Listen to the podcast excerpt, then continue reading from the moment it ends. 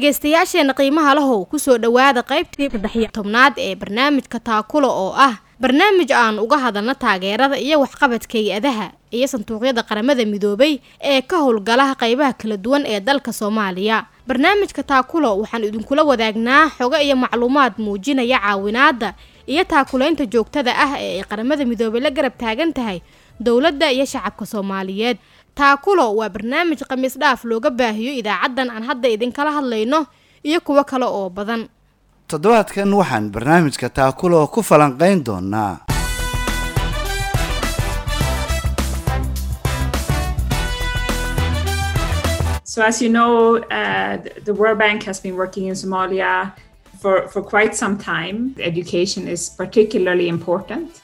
because there are so many children that have been not been able to go to school because of COVID. marka markaan ku hormaro anaga caqabadaha iyo aan dareemayno inay gabdhaha ka haystaan waxbarashada waxay tahay mid la mid ah caqabadaha guud horta dalka guud ahaan soomaaliya saaran maadaama dalku dagaalsukay ka soo baxay adeegyada waxbarashadu ay iska yar fursadda ama wiilaa helo ama gabarha heshee inuu inuu yihiin fursado iska limited oo iska koobanba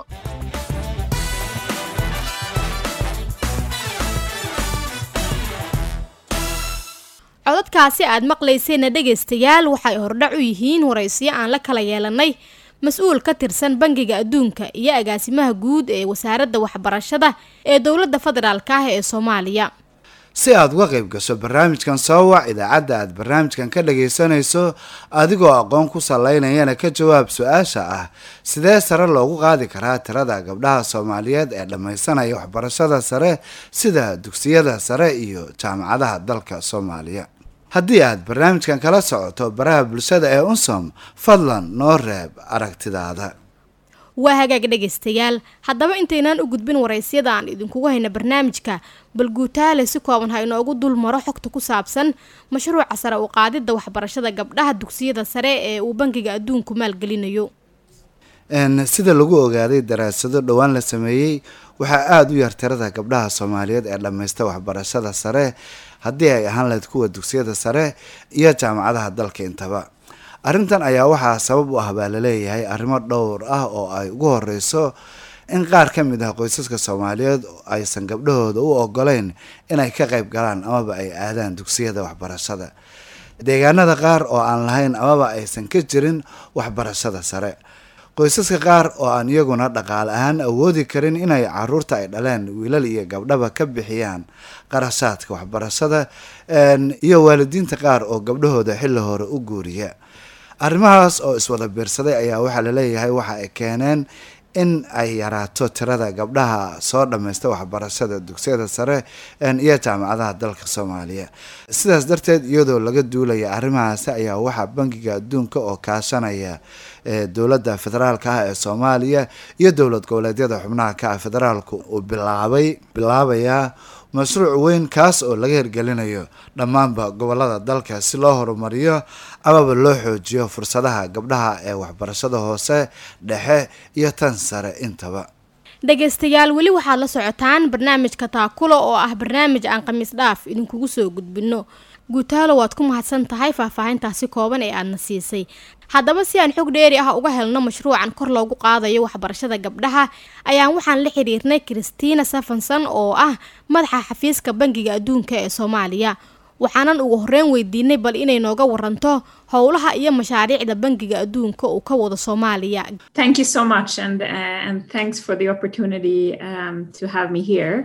so as you know, uh, the- World Bank has been working in Somalia for for quite some time. aad ayaad u mahadsan tahay fursadda aad i siisay sida aad og tahay bangiga adduunka waxa uu soomaaliya ka shaqaynayay muddo dheer. Waxaan bilownay inaan ka howlgalno soomaaliya kii waxaana kala shaqaynay inta badan xoojinta hay'adaha dawliga ah iyo xoojinta nidaamka hantidhowrka kadib waxaan si tartiib ah u bilownay inaan kala shaqayno arrimaha caafimaadka waxbarashada iyo waxyaabaha kale ee muhiimka ah ee la halmaala dhaqaalaha. Sida aad la socotana shaqada bangiga adduunka waa in la yareeyo sinaan la'aanta iyo saboolnimada ba'an ee ka jirta qeybo ka mid ah dunida.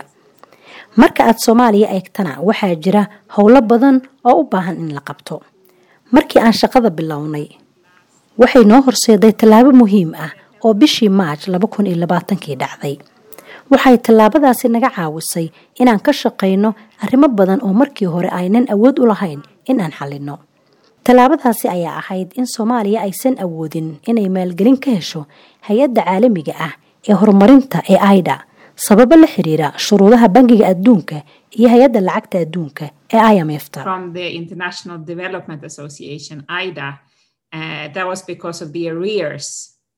Uh, marka ma noo sheegi kartaa waxa ay tahay shaqogelinta dadweynaha iyo sababta bangiga adduunku uu arrintan ugu arko inay tahay mid mudnaan u leh horumarka guud ee soomaaliya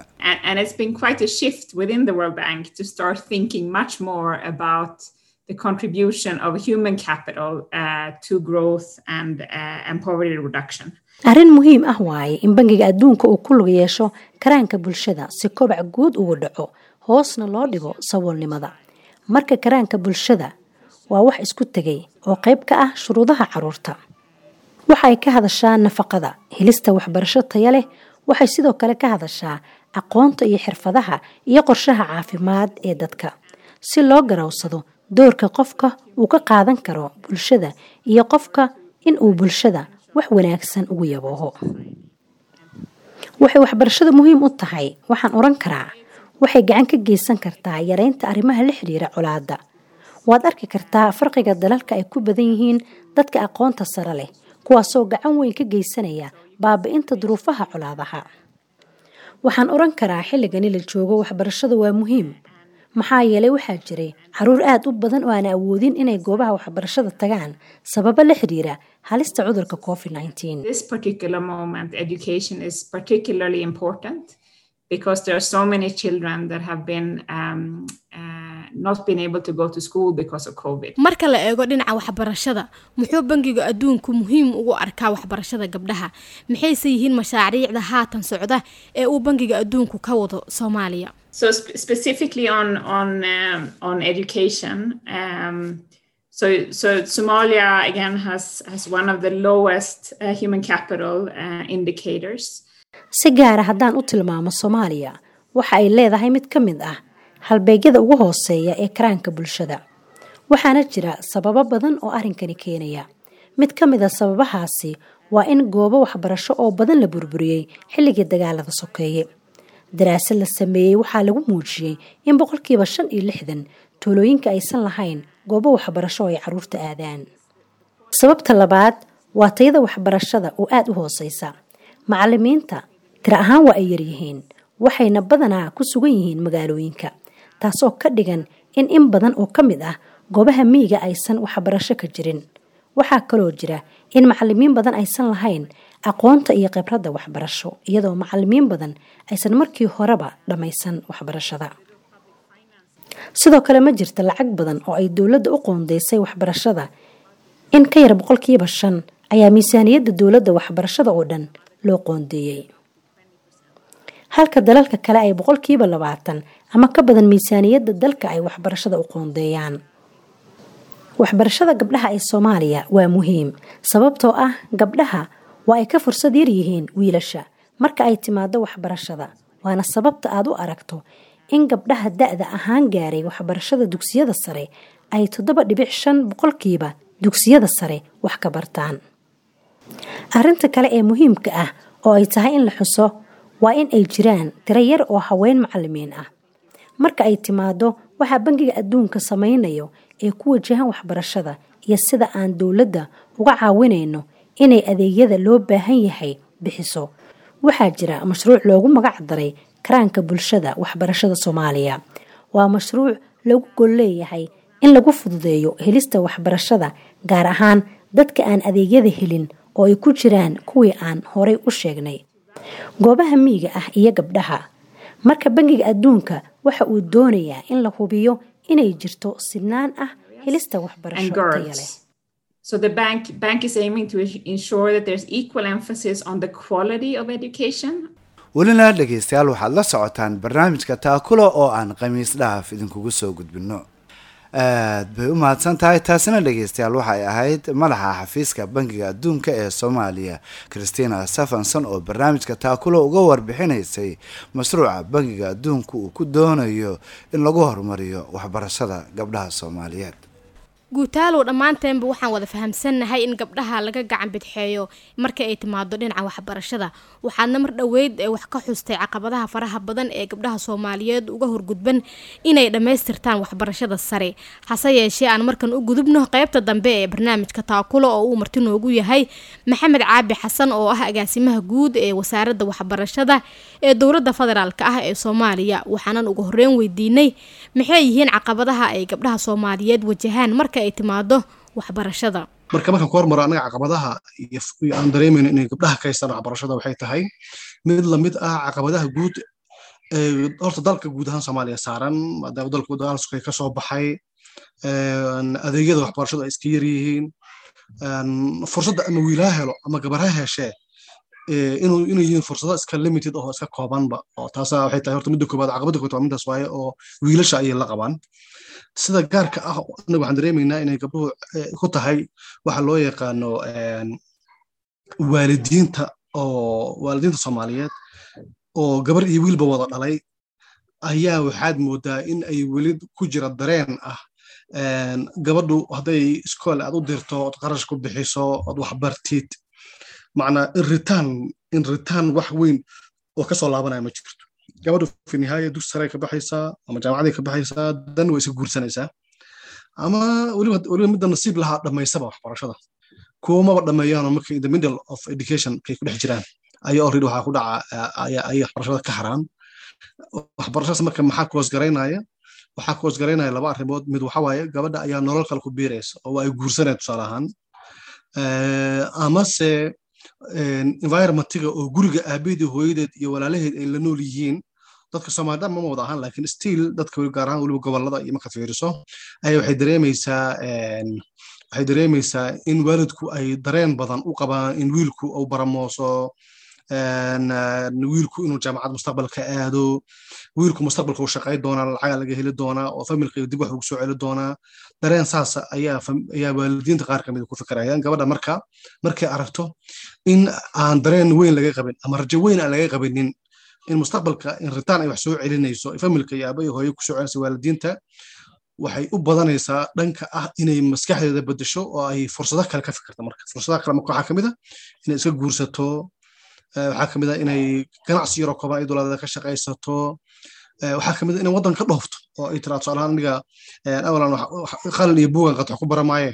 Walba haddaan qurbaha tago qurbahaas waxaa laga yaaba inaan siyaabo kala duwan. Ama qurbaha waxaa ka jirta fursad gabdhuhu iyo wiilashu laga yaaba inay ka fursad fiican kuwaan.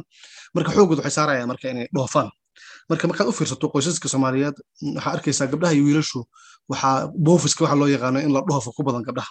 Waxaan koosgaraynaya fursaddii iyo jaaniskii inay iskoolka ama jaamacadda ku soo dhigataa soo yaraanaya agaasime marka maxay dowladda federaalka ah iyo dowlad goboleedyada dalku samaynayaan si wax looga qabto caqabadahaas haysta gabdhaha soomaaliyeed? Dabcan leadershipka labada labada labada level ee dowladda heer federaal iyo dowlad goboleedba way dareensan yihiin in gabdhuhu ay yihiin inay yihiin door muhiima oo community ka tirsan waa ay aaminsan yihiin in carruurta iyo wiilasha gabdhuhu inay fursad islaamida ay iskoolka ka helaan school enrollmentigu uu noqdo. Haddaan haddausa fifty fifty noqonin in wax u dhow noqdo had ogta dowladda waxaa target u ah waxaa loo yaqaano thirty percentage oo siyaasaddii lagu saleeyey oo hadda iska noqoto wax iska like role model ah. Waa la leeyahay calaqali marba haddii gabdhihii la yidhi thirty percentage hala target gareeyo inay siyaasadda ku biiraan waxbarashadana gabdhuhu thirty percentage ha ku biiraan oo ayadan ha dhigo. Marka dowladdu marka caqabadda ugu weyn haysata waxa waaye weli go'aan rasmi ah oo sharci ah oo dhahaya waa in iskuul kasta oo boqolkiiba intaasna dumarka gabdhaha oo fursadda siiyaa boqolkiiba intaasna waa inuu siiyaa wiilasha siiyaa ama uu xuquuq isla eg siiyaa si raba loo dhiga erage wax sharci ah ama siyaasad guudaho ka yaalla ama heer federaal ama heer dowlad goboleeda ma jiro. Laakiin waxaa jira waxaa jira waxa loo yaqaano waxa loo yaqaano gentleman agreement. Oo ah in hay'adaha dowladda iyo partnerskana support garayay inay mar walba jecel yihiin lagana hadlo dowladdana loogu dhiirigeliyo madaxda dowladduna ay dareensan yihiin in arkaas muhiim yahay in dumar in gabdho badan ay iskoolka ka mid noqdaan. Sidaas daraadeed ayaa waxaad arkaysaa in hay'ado fara badan bankiga uu ka yahay inay inay aad u daraynayaan in gaabkaas dumarka haysta la soo buuxiyo. Marka hay'ado kaloo ayaguna hasoo qabto in baawar gale waa jira. Marka doorka maamul goboleedyada dowladda dhexe ku aadan si arrinka loo xali lahaa stiil wuxuu ku noqonaa arrinkii ahaa dakhli xumo iyo dhaqaale xumo iyo marka in la sameeyo wacyigelin ballaaran oo aad u xoog badan. Agaasime wasaaradda waxbarashadu waxa ay bangiga adduunka kala shaqaynaysaa mashruuca waxbarashada gabdhaha. Marka maxay yihiin isbedelada uu mashruucani keeni karo? Horta mashruucan waa mashruuc runtii si gaar ah si gaar ah wasaaradda waxbarashada ugu weyn wuxuuna ugu weyn yahay waa waa mashruuc wasaaradda ku dhow oo dowladda ku dhow oo dowladdu ay fulinayso in gabadha soomaaliyeed gurigeeda joogta ee aan maanta fursadda haysanin guriga laga soo saaro oo iskoolka la keeno. Waa mashruuc. Targetkiisu gabadha la saaro oo iskoolka la keeno. Wuxuuna ka shaqaynaa afar iyo toban degmo oo gobollada oo isteedada soomaaliya dhan ay ku yaalaan oo ay ka mid taxtaa somaliland ay ka mid tahay somaliland iyo puntland galmudug hirshabelle south west banaadir jubbaland macnaha kulligood waa target garana weliba si isla eg ah oo isku xuquuq ayuu siina sababtan maxaa waaye in degmo kasta iyo tuulooyinka oo ku hareereysan districti ku hareereysan marka mashruucaanu si gaara ayuu weliba gabdhaha aad buu u mahadsan yahay kaasina dhegaystayaal waxa uu ahaa maxamed caabi xasan oo ah agaasimaha guud ee wasaaradda waxbarashada ee xukuumadda federaalk ah ee soomaaliya welina dhegaystayaal waxaad la socotaan barnaamijka taakulo oo aan khamiis dhaaf idinkugu soo gudbinno. Waa hagaag dhegaystayaal intaasina waxaa noogu eg qaybtii labiyo tobnaad ee barnaamijka taakulo oo aan toddobaadkan uga hadalnay mashruuca kor loogu qaadayo waxbarashada gabdhaha ee uu bangiga adduunku ka wado soomaaliya. Tani intaan dib uga kulmi doonno barnaamijkan mid la mid ah waxaannu idinkaga tegaynaa sidaas iyo nabadgelyo